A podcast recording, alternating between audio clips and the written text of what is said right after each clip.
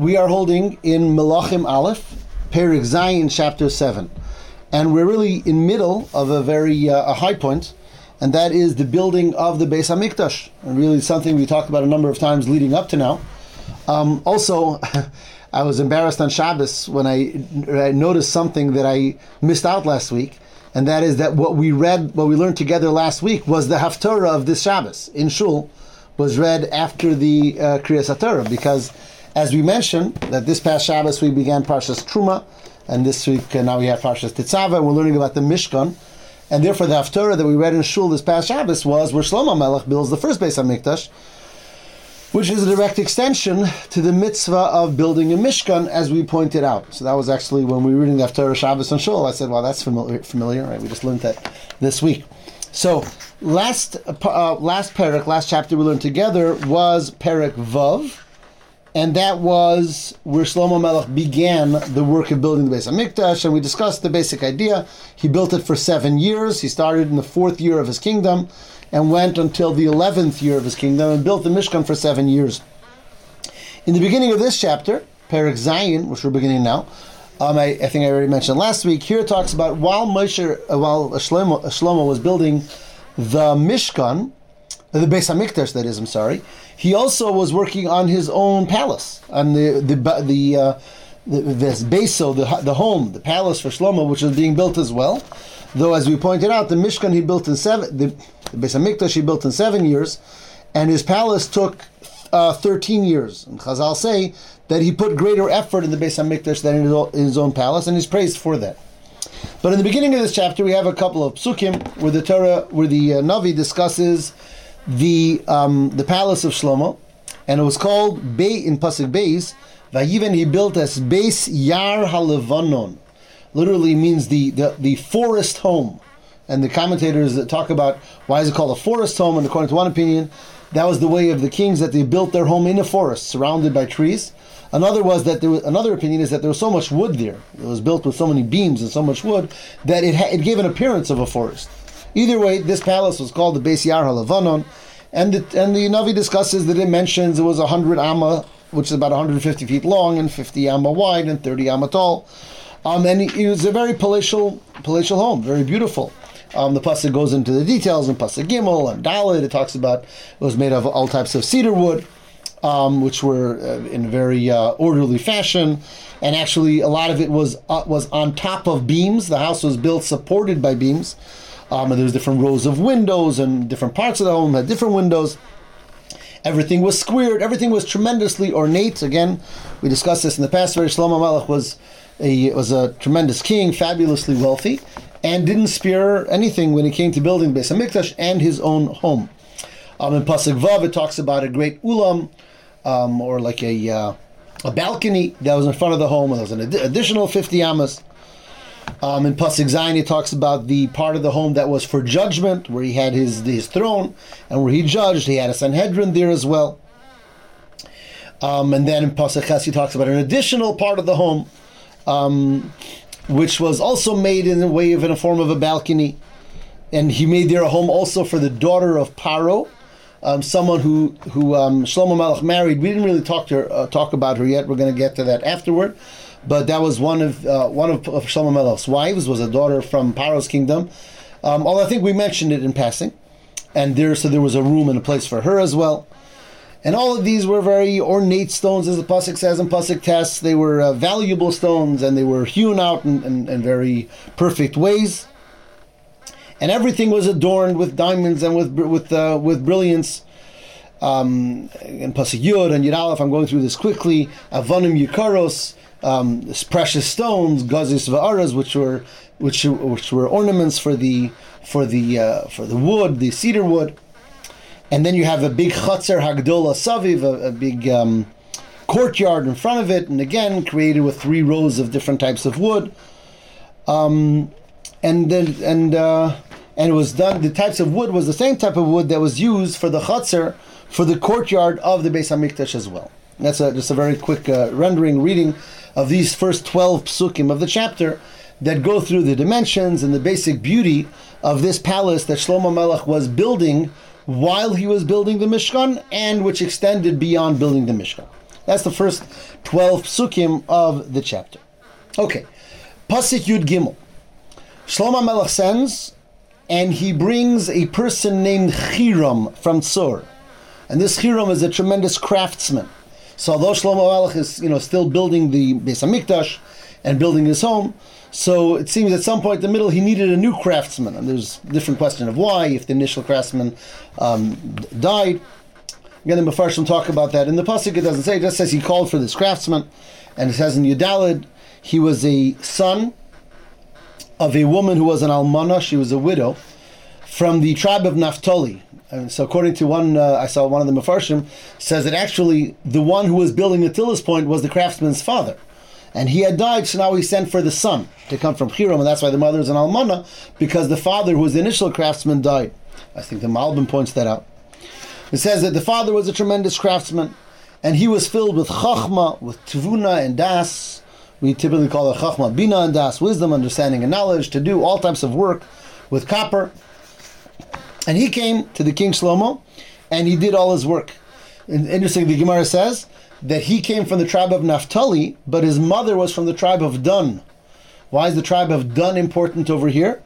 Because if we come back to the parshas that we're doing these weeks in Chumash, so the one who built the Mishkan, you had Bezalel, together with Oholiav ben Achisamach of Dan.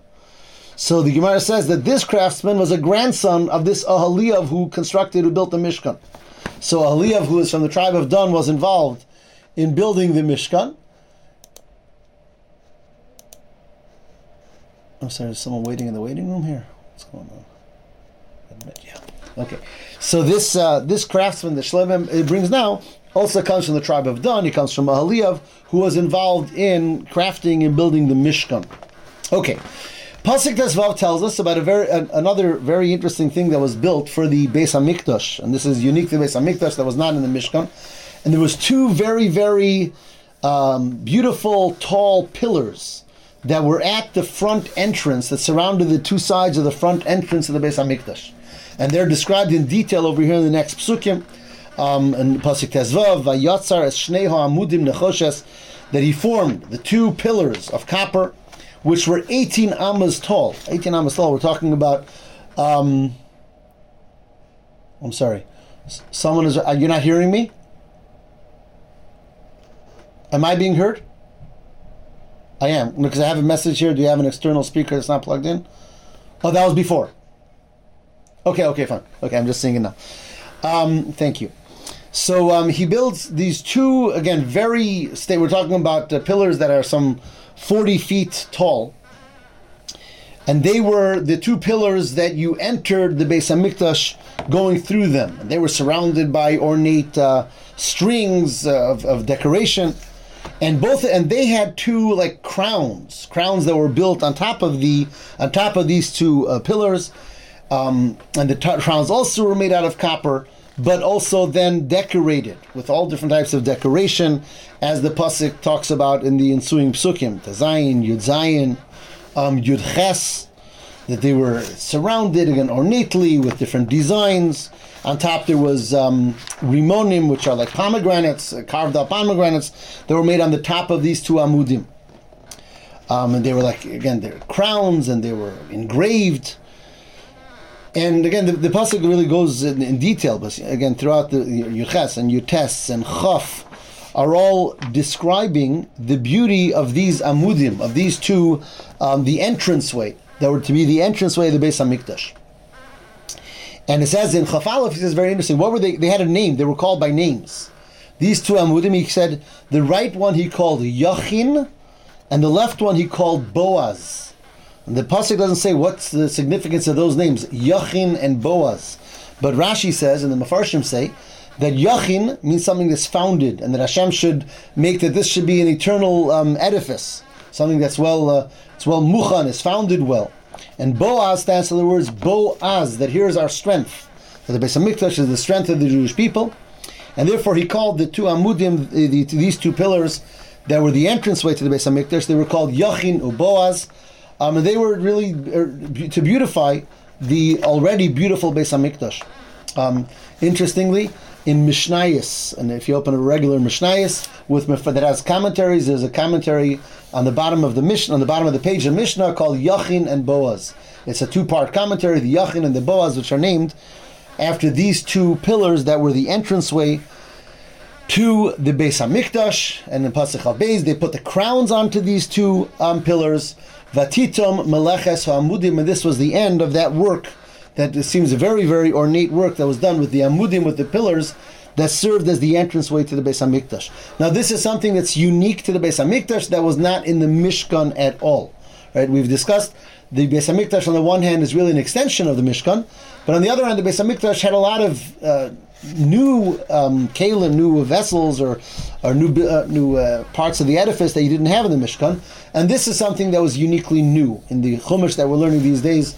We'd have nothing about pillars um, that uh, that are at the entrance of the Mishkan. This was one of the unique things of the Beis HaMikdash.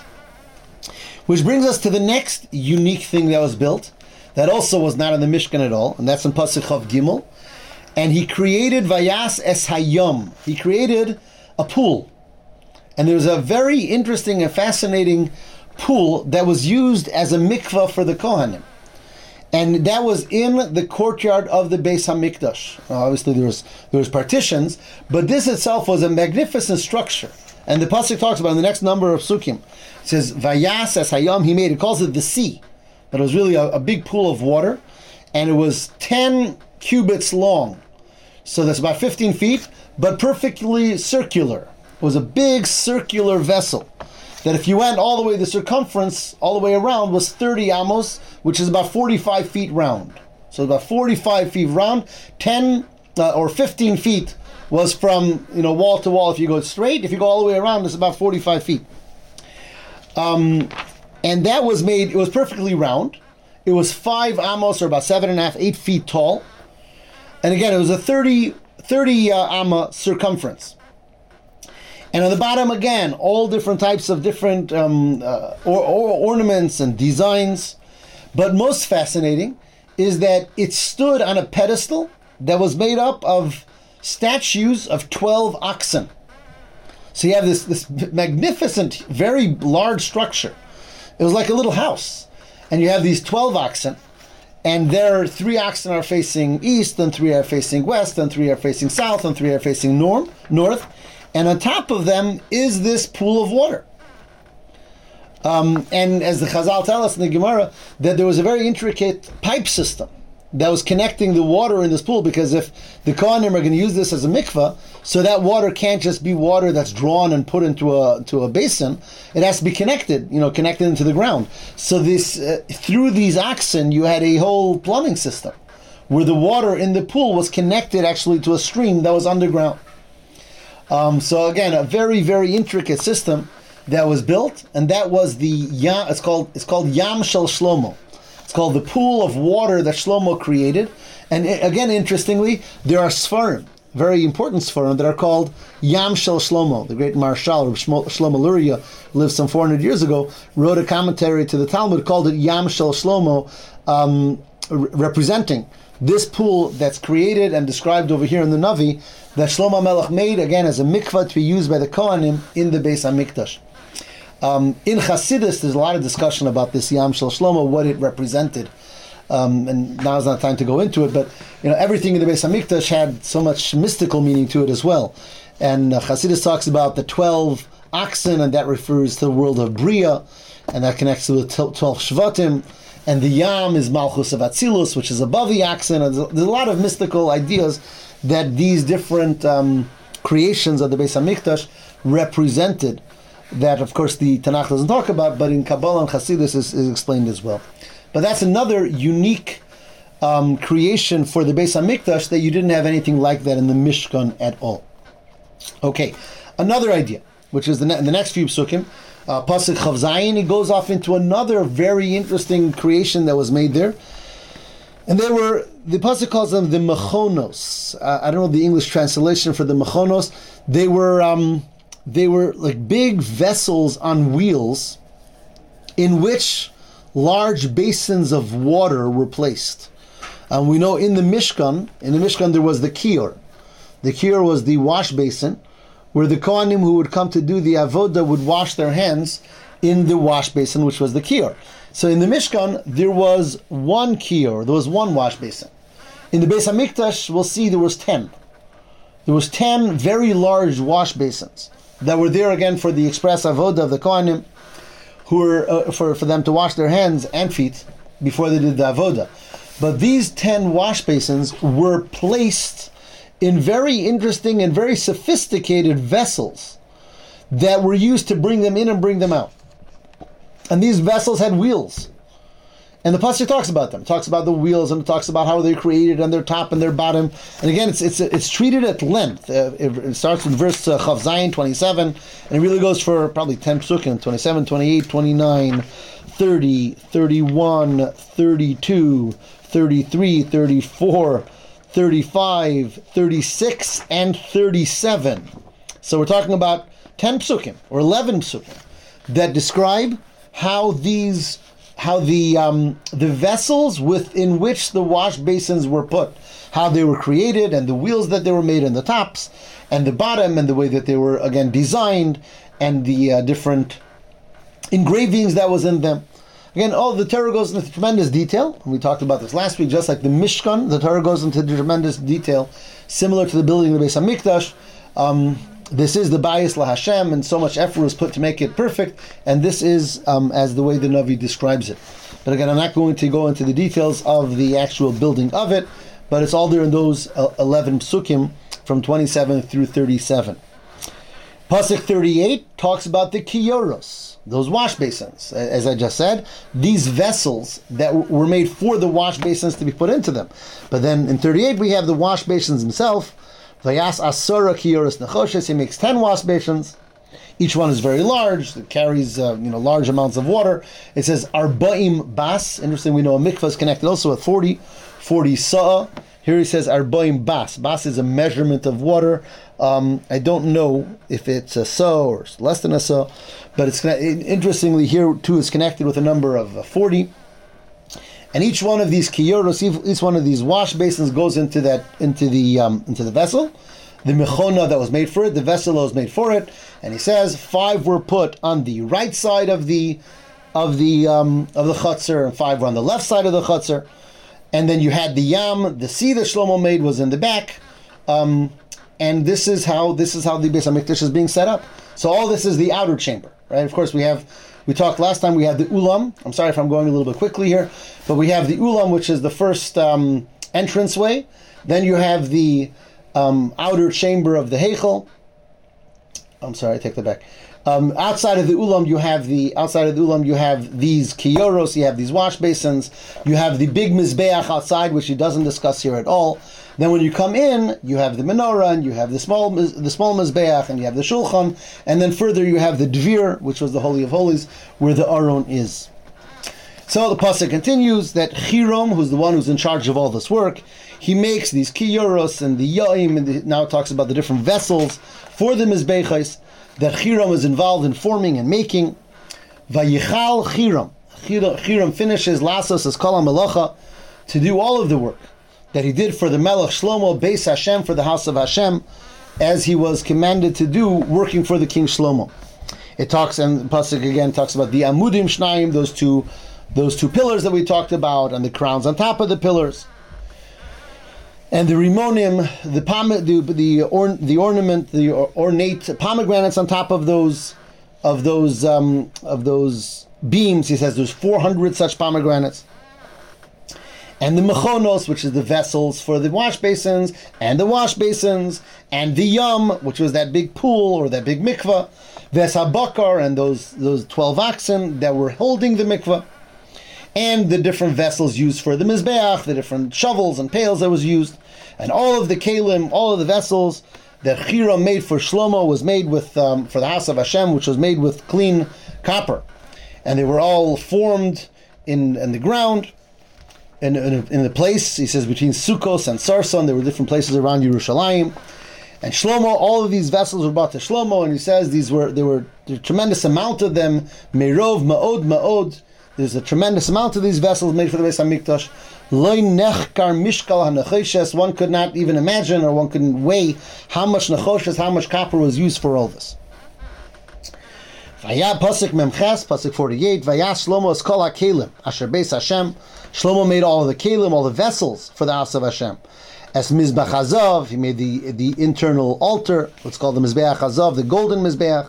Ves hashulchan, you have the um, the shulchan, which was the table, in which we we would have the lechem aponim. Every Shabbos we would put the twelve showbreads, and that was made out of gold.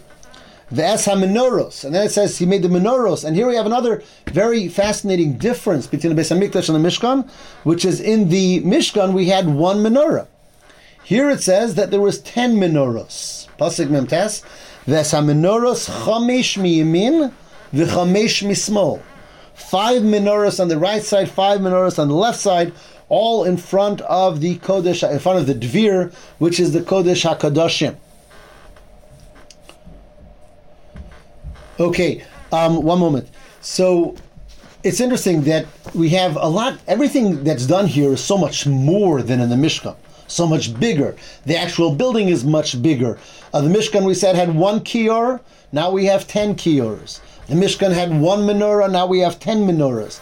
All of this is a, it's a much more grand scale. So the Beis HaMikdash, aside from being permanent, is something that's that's much more grand. Um, and again, th- there's a lot of remez, a lot of things that are being alluded to. I'll give you one nice idea that I saw in a Mepharshim. It says that the, in the Mishkan they had one menorah. The menorah had seven had seven um, seven. What are they called? The uh, sticks. The seven, seven candlesticks. So it says when we had the Mishkan is when we came into Eretz Yisrael, and then we we were um, we had conquered a land of seven nations, and the menorah is made up of seven candle of seven, seven uh, branches. That is seven branches. Shlomo Melech is a king over much more than seven nations. Shlomo Melech is already an accepted king in the world, and now he's connecting with all the seventy nations. So ten menorahs are seventy branches. That's what I saw in one of the Mepharshim. One menorah is the seven branches. That's for the seven nations of Israel. Seventy menorahs um, refers to all of the nations of the world. Okay, um, I see some questions that are being typed over here. One is, why was copper the metal used? Why was copper the primary metal used? Because we did use uh, gold, and uh, we, we used gold as well. Um, but copper is the primary metal in the Beis HaMikdash. That's a good question. I don't have an answer to that, um, at least not offhand. Um, it's uh, what what is what's uh, also interesting is that silver you don't find at all in the Beis HaMikdash. Um, in the Mishkan we found zahav, kesef, and nechoshes, gold, silver, and copper. In the Beis HaMikdash, we find gold and we find copper. We don't find silver.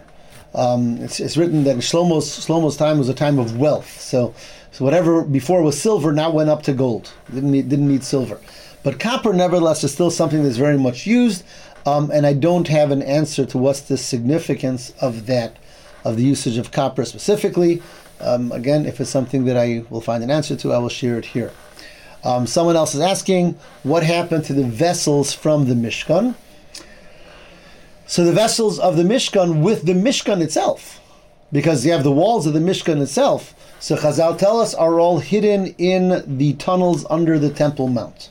You know, under the Temple Mount there are mechilos, there are tunnels, and we're told that the Mishkan itself, whatever of the Mishkan was not used in the Beis HaMikdash, was hidden in those tunnels under the Temple Mount, the walls of the Mishkan, and whatever vessels were not used in the Beis HaMikdash.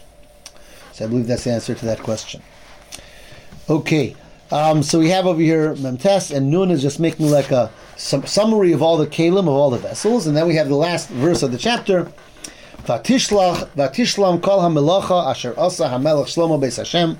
All of the work, all of the work and all of the craftsmanship was finished, that Shlomo Melech made for the house of Hashem.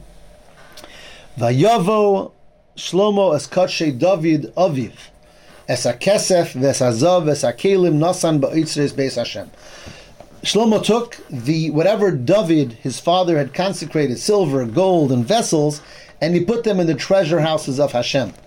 Um, interestingly, there's a few uh, a few different pirushim, a few different comments, uh, ca- uh, ca- um, a few different interpretations to this pasuk. A similar interpretation is, we know that David HaMelech prepared a tremendous amount for the Beis HaMikdash.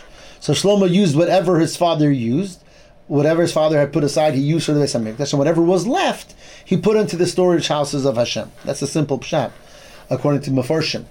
But other Mepharshim say, based on the Gemara, that really most of what David HaMelech prepared was not used, and therefore Shlomo Melech put it away for the future. And why not? Why what? Why um, what David HaMelech made was not used? And there's different explanations given. I'll just run through it very quickly. One explanation is that what David HaMelech had amassed, a lot of it was spoils of war. Right? We know that David HaMelech, as we know, waged all those battles. So um, what the uh, the wealth that he had amassed was spoils of war, and therefore a they couldn't really be used for the Beis HaMikdash, because Beis HaMikdash is a place of shalom, stands for peace and not for war, for the very same reason that David HaMelech couldn't build the Beis HaMikdash, so even the, the the gold or the copper that he had prepared wasn't able to be used for the actual Beis HaMikdash. That's one shot.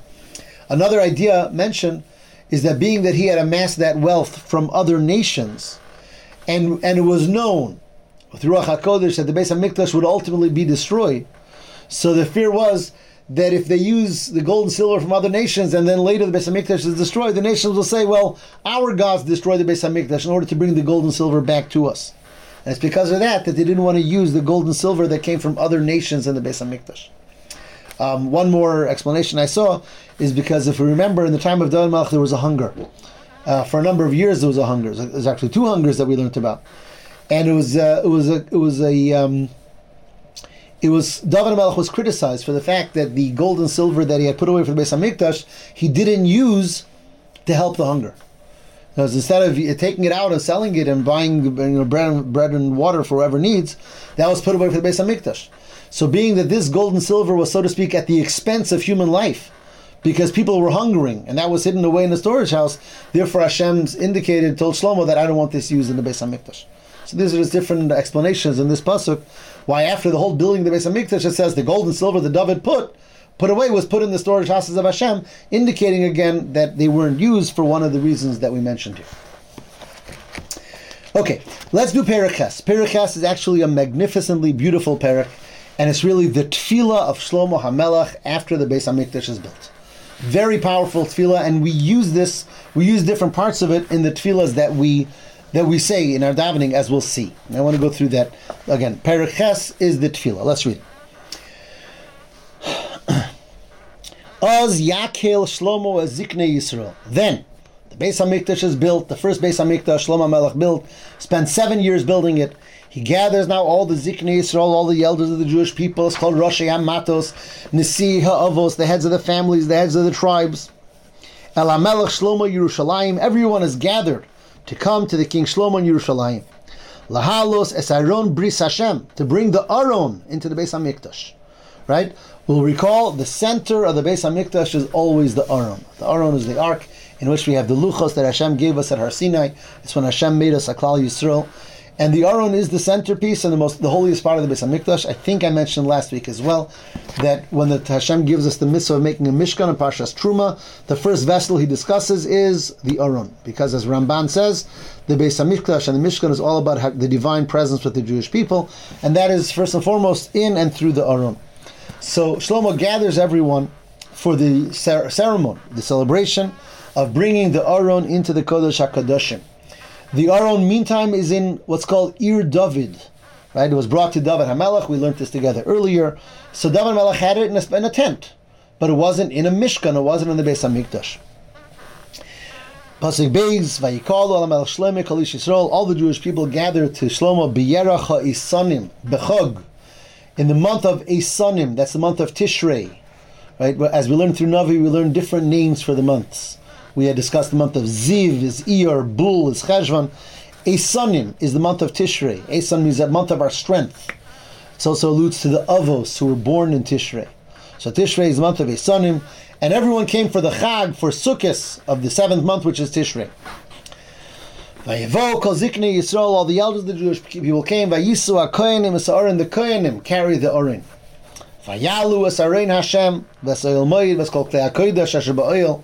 They, the Kohanim picked up the Aron and whatever there was from the Mishkan and all the vessels, and the Kohanim and the Levim brought them to the Beis HaMikdash. V'amelach Shlomo v'chaladas Yisrael, ha'ne'adim alav, the King Shlomo and all of the Jewish people that were with him, that were with him at that time, um, are, are before the Aron mizabchim tzonu v'akar, sacrifice. They were sacrificing sheep and oxen, which couldn't be counted. Asher lo yisafru v'le'imanu mirov, the amount of karbanos, of, of the festive karbanos that were brought at that time. The Kohanim brought the Aron Bris Hashem, the Aron of Hashem's covenant, El Makomo, to its place, El Dvir Habayis. We talked, we said last week, the Dvir is the Kodesh HaKadoshim. El Tachas Kanfei Akruvim, under the wings of the Kruvim. Right? Last last week we learned about the Kruvim, the special Kruvim of the Beis HaMikdash that were full statues of, of humans that were ten amos tall, um, and with with the spread out wings. And the Aron was brought and put in that area under the spread out wings of the of the Keruvim. Um, the sticks, we know that the Aron had the Badei HaAron, that was the sticks on the side, or the, the poles on the side of the Aron, were in the Aron. There's a mitzvah, they should always be in the Aron. And they took the entire area of the Kodesh HaKadoshim, um, and they, they went from wall to wall of the Kodesh HaKadoshim. In fact, from outside of the Kodesh HaKadoshim, you saw the indentation of the sticks against the wall of the Kodesh HaKadoshim. Pasuk says in Pasuk Tes, Ein ba'aron. There wasn't in the Aron rock only Shnei Luchos Avonim, the two tablets of stone, Asher Hiniach Shem Moshe bechoriv, that Moshe put there in Choriv, which is by Har Sinai, in which Hashem, when Hashem made the covenant with the Jewish people when He took us out of Mitzrayim. Um, it's interesting. So we read here that it was only the Luchos in the Aron. In the Gemara, there's a discussion that there also was the Shivrei Luchos, the broken Luchos. Right? We have, we got two Luchos from Hashem. We have the the the the first set of luchos which were broken, but we had those we had the parts, the broken parts we had, and then there was the second luchos. So the second luchos, our complete luchos, were in the Aron, but also the shivrei luchos, the broken luchos, were also there, and also a sefer Torah, one Torah scroll, was also in the Kodesh HaKadoshim. Um, in the Gemara, there's a debate if all three, the luchos and the broken luchos and the sefer Torah, were all in the Aron, or only the full, complete luchos were in the Aron, and there was a um, like a little shelf going out of the Aron on which there was the Sefer Torah and the broken luchos. That's two opinions of the Gemara derived from different verses. Um, either way, all three were there in the Kodesh HaKadoshim: the complete luchos, the broken luchos, and a Sefer Torah. Pasuk Yud, Vayihi b'tzeis haKohanim min haKodesh, when the Kohanim left the Holy of Holies, v'ha'anon molei es beis Hashem, a cloud comes forth and fills the house of Hashem.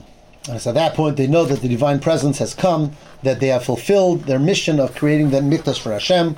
V'lo yachlu haKohanim lamod l'sharis, the Kohanim could not stand there anymore. They couldn't do anything, mepnei ha'aron, because of that cloud that descended. Ki molei kvod Hashem es beis Hashem, the glory of Hashem filled the home of Hashem. The only other place we have this concept is in Chumash, right after the Mishkan was built, the same concept. In the very end of Chumash Shemos, we have that they finished the entire Mishkan, and again the Anan Hashem, the cloud that represents the divine glory, descended in the Mishkan, and here the same thing happens four hundred eighty years later when the Beis HaMikdash is built. Um, I want to stop for a moment. Um, I don't think I mentioned it last week, and that is, we talked about the fact that it's from the time the Jewish people came into Eretz Yisrael until the until Shlomo builds the Beis HaMikdash, four hundred forty years, right? Four four eighty from Matan Torah and four forty from when they came into Israel. Why did they wait so long? Well, I mean, why did they wait four hundred forty years before they built the Beis HaMikdash? They were already in Eretz Yisrael. What was holding them back? And it's a it's a long answer, but the, the short the short answer to that is that the mitzvah of building the Beis HaMikdash is conditional on two mitzvahs that have to precede it. There's an order of three mitzvahs that go together. One is to have a king, and the next is that the king should vanquish the enemies of the Jewish people, specifically Amalek, and, fi- and then to build the Beis HaMikdash. Those three mitzvahs, the Gemara says, go together. Because you can't go to step three before step two, and step two before step one. There's a Seder. So you have to have a Melech, and the Melech then has to wage the battles of Hashem. Again, and specifically, the ultimate battle is always against Amalek, and then a Beis HaMikdash. And therefore, it's until this point that they really couldn't have a Beis HaMikdash, because the first real Melech, first there was the Nevi'im, wasn't yet the time for the Melachim. The first Melech we know was David. I'm sorry, the first Melech was Shaul. And, but when Shaul started the wars against Hashem, he wasn't successful. He didn't wipe out Amalek. Then he had David. And David successfully uh, fought the battles of Hashem. So now that we have a king and we have the battles of, of, of Hashem are behind us, So therefore we have the building of the Beis HaMikdash. And that's, that's why it's at this point that Shlomo Melech completes the mission, the mitzvah of building the first Beis HaMikdash. Okay, Pasuk Yud Beis. Az Omar Shlomo. Then Shlomo said, Hashem Omar Lishkan Ba'arofel. Hashem, who is who rests in this cloud that we're seeing coming down to the Beis HaMikdash. Bonoi Bonisi Beis Zvulach. I've built a home for you. Mochen L'shiftecha Ilamim, an eternal place for Hashem's presence. Vayasif HaMelech Esponov. The king then turns his face and he blesses the whole, the whole Jewish nation, and all the Jewish people were standing there. And the king said, Baruch Hashem Elokei Yisrael. Blessed be Hashem. Asher diber befiv es Davidovi. That he spoke to my father David, and he said that from the day that I left, that I took the people out of Mitzrayim, I didn't choose a city from all the Shvatim where a home should be built for me, but I chose David to be the king over Klal Yisrael. And it was the will of my father David to build a house for Hashem. And Hashem told David, I'm just I'm going through it quickly in English, I'm holding on Pasuk Yud Ches. Hashem told David, because you want to build a home for me, you want well, it's just that you won't build a house, it'll be your son who will come forth from you, that he will build a house for me. And now says Shlomo, Hashem has has fulfilled his word, and I have risen, I've risen, that is, un, uh, instead or in the place of my father David, and I'm sitting on the throne of Klal Yisrael, just as Hashem said, and I have built this house for Hashem. And I put there a place for the Aron, in which we have the covenant of Hashem, that Hashem made with us when he took us out of Mitzrayim. Shlomo stands up in front of the Mizbeach of Hashem, and he faces the entire Klal Yisrael, and he raised his hands heavenward. And he says, the Pasuk of Gimel, Vayomer Hashem Elokei Yisrael, it says Hashem, God of the Jewish people, in Kamocha Elokim, there's no like, there's no God like you, Bashamayim Imal, in the heaven above, and the earth below. Shomer, you guard the covenant and kindness for your servants who go in your ways. You guarded my father David, as just as you told him, and just as you promised. And that promise is being p- fulfilled today. And now Hashem, he says, I ask you to, to guard, to watch over the kingdom of my father David, and everything that you told him, that a, that his, his children should always sit on the throne of Klal Yisrael, as long as they go in his ways, just like he went in your ways. Now Hashem, let us see how your words are, are, are, are upkept, as you told my father David. And then he says in Pasuk Chav Zayin, he says, because is it possible that Hashem should rest on this earth, referring to the Beis HaMikdash? After all, the heavens and even the highest heavens cannot contain you. How could it be that this home that I've built for you can contain you? Now, I, I just want to say, stop here for a moment. This Pasuk has become a tremendously famous Pasuk in Hasidus. There's entire Hasidic discourses on this Pasuk, on Shlomo's question. That if, Hashem, if the entire heavens and the heavens of the heavens can't contain Hashem, how could Hashem rest in a physical home? And again, there's, in fact, I, I just, in yeshiva for the last like a month, I just taught a mimer on this pasuk, and the, the, the idea being that no, Hashem says, Dafka, I'm not I'm not going to rest in the heavens, and not in the highest heavens, Dafka in this world, in a physical home, that's the place I'm going to call home. And uh, and Shlomo turns to Hashem, he says, and we ask you to turn to the tefillah of your servant, and his supplication, to listen el harina vel atfilah, to the songs that we sing to you and the tefillah that we daven to you, that I am davening before you today. Your eyes should always be open to this house, to this Beis HaMikdash, night and day, till this place, to this place that you say that my name shall rest there. And here you will listen to the tefillah that I will daven before you on this day. And you should, you should listen to this supplication of your servant and of your nation, which will daven in this place. And you should listen to your place where you are in heaven, and you should hear our requests, and you should forgive us. And he goes on, very, we're going to read it together with you, but he goes on to uh, just a very beautiful, how he describes all the different types of tefillos that people could daven for. And we know the Beis HaMikdash is called, Uh, as we say it in davening also, Kibesi based tefillah, Yikari l'chol amim. This is a home of tefillah, and even today when we daven, we know that we always face Eretz Yisrael because all the tefillahs ascend in the place of the Beis HaMikdash. And here Shlomo continues, Pasuk Lamed Aleph.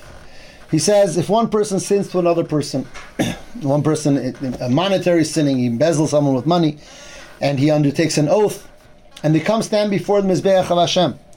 So you, Hashem, who knows the truth, should listen from heaven, and you should judge, and the one who is wicked should be should be punished, and the one who is righteous should be rewarded by you listening over here in the Beis HaMikdash. And he says in Pasuk Lamed Gimel that there will come times that we as a nation will be smitten by other nations, will fall to our enemies because we sinned. But after with that, after we sin, we want to do tshuva. So we'll daven wherever we are. So these tefillas should be heard from this home. V'ata tishma hashamayim, you should listen from the heaven. V'salachta l'chatas amcha Yisrael, you shall forgive the sins when we ask for proper forgiveness and return us back to our land. Pasuk Lamed Hey, there are times that there's going to be that there's going to be famine, not famine, uh, uh, when there's no rain. What is, what's it called? When there's, there'll be uh, a drought, and there won't be rain, and again because of our sins. So we'll come and we'll daven, we'll daven from this place, or we'll daven facing this place, and we'll admit to our sins, and we'll want to do tshuva. Va'ata tishma shamayim, you should listen from heaven. V'salachta, you should forgive to the sins of your servants in Klal Yisrael, and you show us the proper ways that we should go and bring back rain to your land that you gave as an inheritance to your nation. He goes on in Lamed Zayin, there are times that there's going to be hunger in the land. Different types of hunger, perhaps grasshoppers or other things that might eat up all the all the, all the produce. And again we'll come in daven. He says, Kol tefillah, Pasuk Lameches, Kol tefillah, Kol tchina, any type of prayer, any type of supplication that a person might have for anyone in your nation, Klal Yisrael, that everyone knows their own sins, each one their personal tefillahs that they're asking for and their personal um, forgiveness that they're asking, and they'll raise their, their hands towards this home. V'ata tishma shamayim, and therefore I ask you today that you should listen from heaven, and the place where you rest, and bring us slicha, bring us atonement, and give... And give for every person according to his ways and what he knows in his heart he needs, because you know the heart of men, the heart of all men. In order that all the days we should fear you, all the days that we live in this world, we should have that yiras Hashem. So he's going through all the needs of man that will be and saying that always, all tefillah is always going to be from this home. And then he continues and says, and also for goyim. Pasuk Mem Aleph. Gam al hanochri asher loy mi amcha Yisrael hu. Also for goyim that are not from your nation, and they'll come from a distant land for the sake of your name, because they'll hear the greatness of Hashem's name and his strong uh, and his strong and out, uh, outstretched arm, and they'll come and they'll dive into this place. Listen to them as well. Ata tishma hashamayim uchein shivtecha, listen from heaven through the place where you rest, and do whatever the goy asks also, so that everyone should know that this is the place and you're the Hashem of the entire world. It's interesting, the Gemara says, when it comes to the goyim, he didn't say to judge the goyim, give him according to what he deserves. When it comes to the Yidden, he says, judge the person, and if the person does tshuva properly, answer his tefillah. When it comes to the goy, he says, if he comes, answer him. And he says, because because, because a Yid is ultimately a maimin, a Yid believes. So even if a Yid doesn't see his tefillah answered, he'll understand, he has to do a better tshuva. He says, but the person who doesn't have emunah, if you're not going to answer him, he'll think, you know, and immediately he'll question the whole existence of Hashem. So he says, the guy, just by the fact that he came here, make sure he gets an answer one way or another. Because in a sense, he's easier on the guy on the guy than on the Yid here, Shlomo Melech. And he continues, Pasuk Mem Daled. Again, this is a, a lengthy, this is really the father of all tefillahs. This is when the Beis HaMikdash became the Beis Tefillah.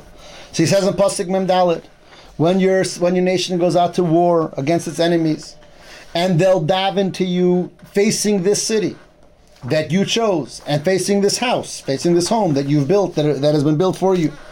You should listen to them when they're davening in war, and their supplication, and do and judge them accordingly. When they sin before you, because there's no one who doesn't sin at all, so you'll, you'll punish them, and they'll fall, but ultimately they'll, you'll bring them back.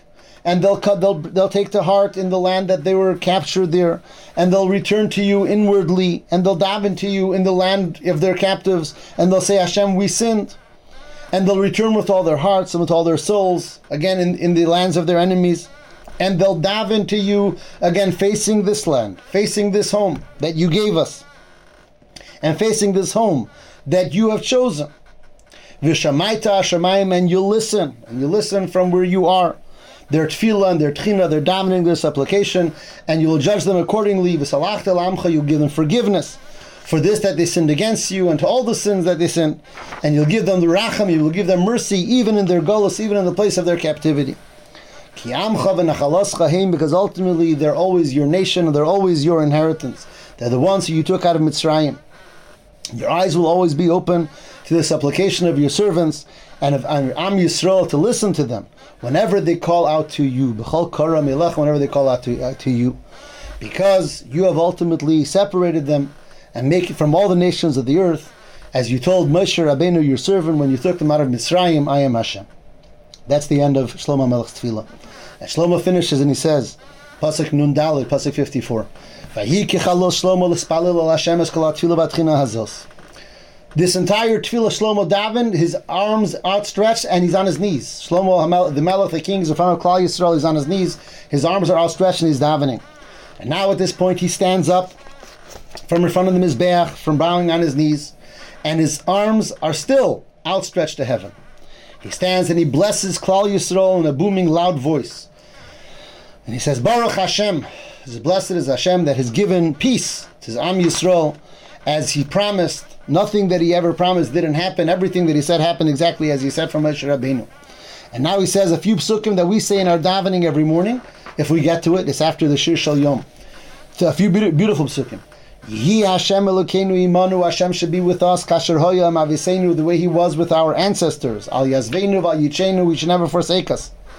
La'atos levaveinu elav, he should bring our hearts to him. He should bend our hearts towards him, that we should go in his ways and guard his mitzvahs and his chukim and his mishpatim, the way he has commanded us. And these words that I daven before Hashem today should be close to Hashem day and night. They should always do the judgment of his nation, Klal Yisrael, every single day, so that all of the nations of the world should know Ki ani hu Hashem Elokim eino, that there's no one but Hashem. Our hearts should be complete with Hashem to go in his ways and follow his mitzvahs. Um, and with that, he completes his tefillah. And he says, V'amelech v'chol Yisrael ima. My, my time's up? No, no. Let's finish, Let's try to finish the parrot. It says, V'amelech, at this point, the king and all the nation bring a tremendous amount of karbanos before Hashem. Tremendous amount. Pasuk Samach Gimel says they brought, a, there was, the, all of Klal Yisrael was there.